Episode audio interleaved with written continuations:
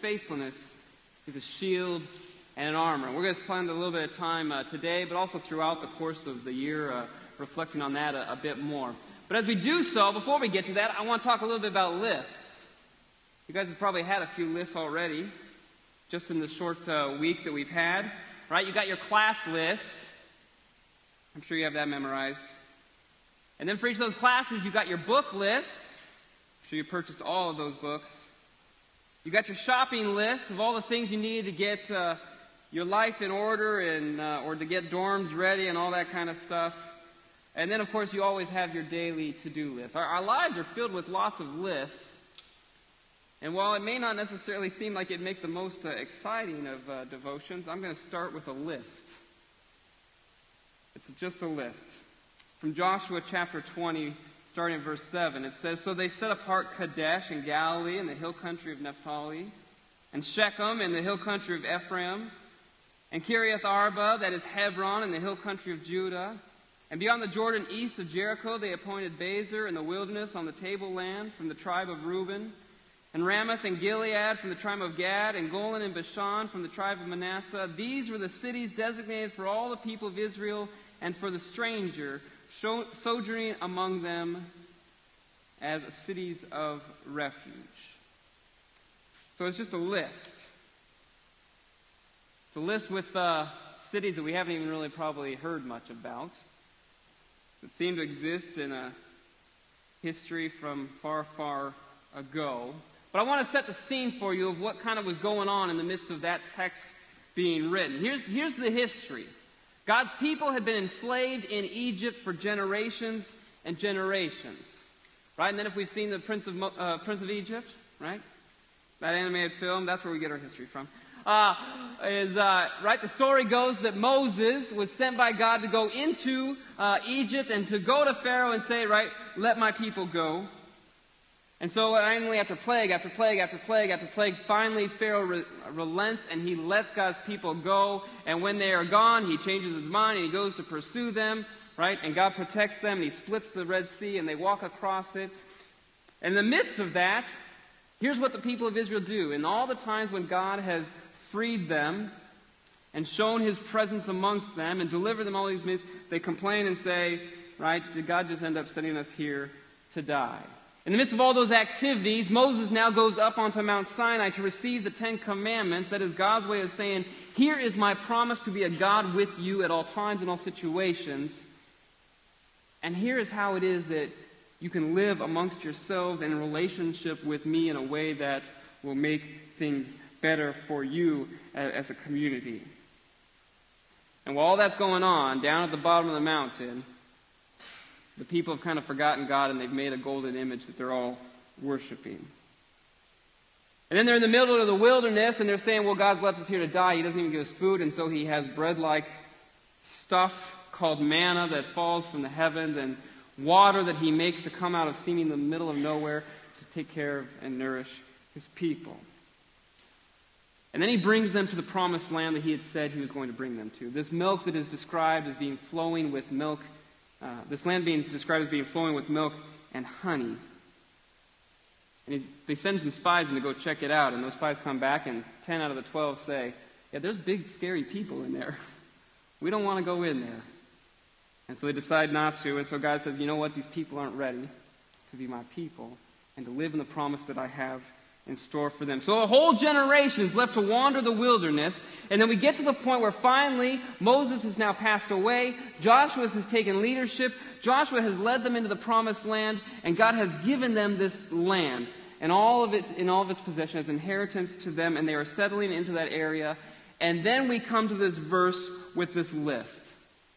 And here's the picture if you can visualize a map for me. We, have got the Sea of Galilee, which thousands of years after all this, we know Jesus spent his time and he, he walked on that sea and he was fishing on that sea and all kinds of stuff took place with the disciples. And then you got the, the Jordan River that flows down. And we can think of John the Baptist and all the baptisms that were being done in, in that place. And then we got the Dead Sea at the bottom of it. And, and that is the central point of this land where these six cities surround this place. That within that region, scattered all abroad and throughout, there are these cities of refuge. This list Kadesh, Shechem, Hebron, Bezer, Ramoth, and Golan. Spread all out over the promised land, intended to be an ever present help in trouble. You see, it's a strange list to those of us who are unfamiliar with these sorts of pieces. But there was this understanding that was taking place with regards to a blood avenger. Here's how the history went about. If someone were to take the life of another, then the family of that person who had lost their life was in full right to select someone in the family and say, You're the blood avenger. Go and avenge the death of our family member and take that person's life. Full and right. And where are our cross country runners? Where are they? There we are, right there. That's who would get selected because there is no running from them. right? They, you will get tired far earlier than they will, and then you will be weak, and they will be not, and uh, you won't stand a chance. All right? That's who the family's going to send out after you. Now, it all seemed to work fine and well. It's not a very a great system. But see, if you were on the run in ancient Israel, this list meant everything. Because this is the possibility to have refuge and seek in the midst of running away from that situation. You see, we take a look and we say, well, there's obviously problems with all this. What happens when there's a, an accidental death? And, and Scripture talks about that, right? Two men are out and chopping down wood, and the axe flies off the handle and kills the man. Well, then what then? It wasn't his fault. Well, when things like that happen, run to a city of refuge. Have your case heard. Find yourself in safety. You see, we would say, well, that all that stuff isn't fair. There, it was an accident. And admittedly, see, this is a broken system. Problem is, no one else knew what to do. No one else, that is, except for the God of Israel, who said, I'm going to put a city of refuge in place because at my heart, I am a God of refuge. I want to function as an ever present help in trouble. So there's a hymn that was penned years and years ago that, that says that the old satanic foe has sworn to work us woe.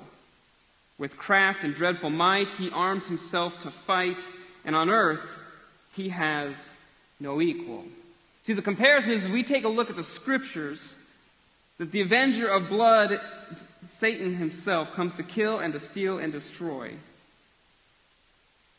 And we can see him in the rearview mirror, and we can he- feel his hot breath behind us. And so we know what it's like to run and to run for our lives. You see, the, the tempter is chasing after us. And here's what he screams. He says, Whatever it is you want to do, just do it. You have some anger, act it out. You have some sexual fantasies, go ahead, full throttle. You have some gossip, let it fly. And the deceiver continues with these words There are no limits, no consequences, no responsibilities. I mean, really, who's going to know? It's not that big of a deal. So get behind the wheel. It's only been a few drinks. Academic dishonesty? I mean, look, if you fail, then you're going to know what a blood avenger is when your parents come calling. It's legalized in other states. They just don't want you to have any fun. You know what she doesn't know won't hurt her. See, with voices like that, we violate our bodies, our consciences. We violate code of ethics. We violate the reputation of others. We violate the bodies of others. We violate life.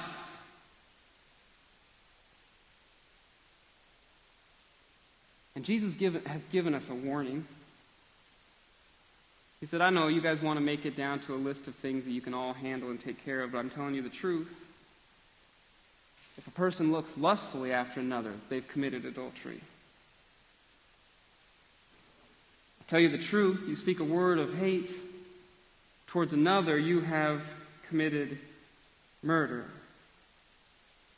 You see, you spend so much time worrying about goes on with some people's behaviors, what it is they might put into their bodies as being what it is that defiles and makes a person filthy. But I know the heart of man. And it's what's in the heart of each of you that is filthy and unclean. You can walk through the scriptures and it says, look, all have sinned. And that the wages of sin is death. Go to James where it says, you know, if you've broken one, you've broken them all. But that voice speaks as a voice of truth in order to call and invite us back to the refuge that is the Almighty God. But too often we ignore that voice and we, we hear the other voice of the tempter and the deceiver. And our own sinful flesh is all too willing to comply. And so we give in to temptations and deceptions.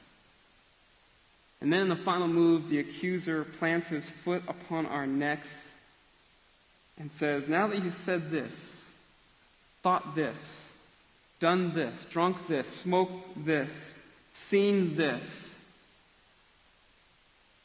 God is finished with you. See, our text speaks of a refuge for those who kill accidentally, unintentionally, without premeditation. And yet, when we're honest, we know that that doesn't necessarily apply to us. For countless times, we have sinned intentionally with premeditation, with malicious forethought.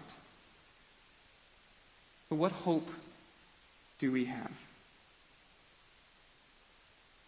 See, it makes us easy prey for the lion that is seeking to devour us. And Satan's strategy is clear, and there is a mess of bodies and broken lives, the corpses of failed people all around for us to see. And nobody knows what to do except for the God of Israel, the Father of our Lord Jesus Christ because it's in his heart to provide a city of refuge that is an ever present help in trouble. You see, everything in the Old Testament, from the temples and the tabernacles to the prophets and the priests to the sacrifices and the scriptures, including even these cities of refuge, is to find fulfillment in Him. The one similar to, yet greater than, any city of refuge. See, Jesus Christ is the full expression of God's heart for a safe place, an asylum, a sanctuary, a harbor, a mighty fortress, a refuge, an ever present help in trouble. From the first scriptures to the very last in Revelations chapter 12, verse 10 and 11, where it talks about how the accuser of the brothers, Satan, the one who accuses them before God day and night, he has been hurled down. And so they have overcome him by the blood of the Lamb. There's places where Martin Luther talks about this in very genuine ways, where he could hear the voice of Satan saying these things, and in the list of all these sins, in confidence, in a hope that he had, he would say, You got a problem with those? Well, don't forget these, and then take it up with Jesus because he took it on the cross. So this year, let us run. But let us run not aimlessly, not hopelessly, not desperately, but let us run to the refuge, Jesus Christ, who desires to meet us with his mercy, his love, and forgiveness. A list of six cities Kadesh, Shechem, Hebron, Bezer, Ramoth, and It's just a list. Maybe in some ways that's a list like we have here at Concordia Monday chapel, Tuesday chapel, Thursday chapel, shout, Friday chapel, Sunday source. It's just a list. And often as we reflect upon this list, it often feels more like a to-do list. Things that need to be done in order to show ourselves of being worthy to God and doing the right kinds of things, but nothing could be further from the truth. Because it's a list of places that can serve like cities of refuge where our ever present help in trouble meets us with the forgiveness, love, mercy, and salvation that was accomplished for us on a cross. And now I admit to the casual observer, it's just possibly a people gathering. People gathering together and doing some kind of spiritual things. That the preaching is just kind of a whole bunch of words and sometimes a lot more words than we would like. And that sacrament of communion, well, it just seems to be bread and wine. And that thing that they call baptism, well, it just seems to be water. And if there are things about those experiences that you have questions about, we want you to ask those questions because for those of us who, who know and understand, it's something far different than that. To the baptized, to the instructed, to the repentant, to those who know what it's like to be tempted, deceived, accused, chased, harassed, those of us who know to run, this is refuge. And suddenly the list is more than a list, it's a gift. And for us, well, it means everything. In the name of Jesus, amen. You join me in a word of prayer.